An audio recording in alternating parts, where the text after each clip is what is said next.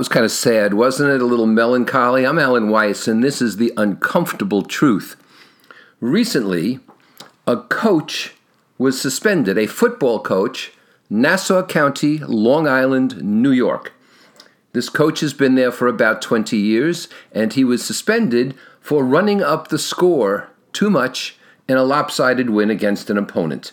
It seems that Nassau County, in the extraordinary wisdom of its supervisors and publicly elected officials, has determined that 42 points, yes folks, the Gnostic, incredibly scientific number of 42 points is the most you can win a game by without providing an explanation as to why the difference was so much, why the score so lopsided. You have to account for winning above 42 points. Now, why the county has any authority in scholastic sports is beyond me. And how they arrived at 42 points, I don't know. And how do you make the explanation? The other coach of the losing team did not complain. The superintendent of the school where the coach works defended him. The parents of the players defended him. What do the kids learn when they're told you can only win by so much? And what do the other kids learn when they're told they're protected against too bad a defeat? If they can't compete well, that somebody will save them?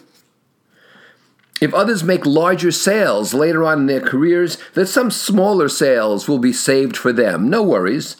You'll get a commission. The government will step in. That you can stop playing and stop fighting and stop competing and someone will save you, because you don't want to be beaten any more badly?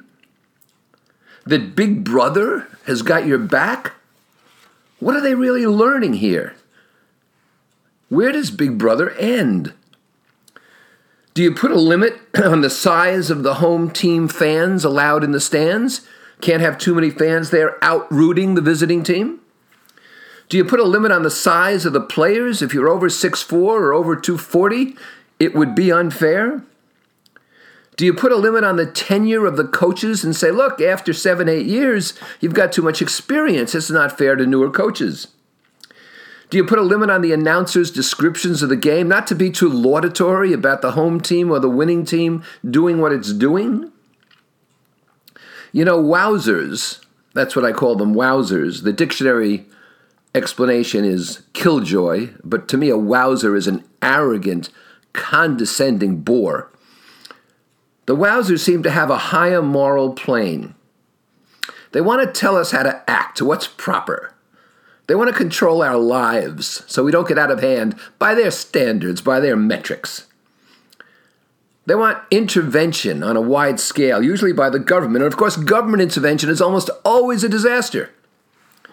We kill foreign countries' agricultural abilities because instead of helping the farmers to grow better food and larger quantities, we dump food on them, and people become dependent on our dumping food, and the local agriculture system collapses, and so we have to dump still more food. We all know how efficiently the IRS works in our country. We all know how efficiently the Office of Land Management works. Government intervention is a disaster in most cases. Politically correct speech that we're facing here as one aspect of this ridiculous decision is nothing but censorship. Identity politics is censorship. In other words, well, you and I might be in the same boat, but I'm the one who's discriminated against, not you because of my identity. It's okay that you got the short end, but not me. I'm a victim. We lose our own freedoms this way. We teach our kids the wrong metrics, the wrong standards, the wrong values. We lose sight of Darwinism. It's survival of the fittest, not of the unfittest. Survival of the fittest carries society forward, not the unfittest. Remember when the big thing was to go to pass-fail on grades? Let's not give people actual grades. Some people might be seen as better than others, but if it's just pass-fail, well, guess what? About 98% of everybody got passed.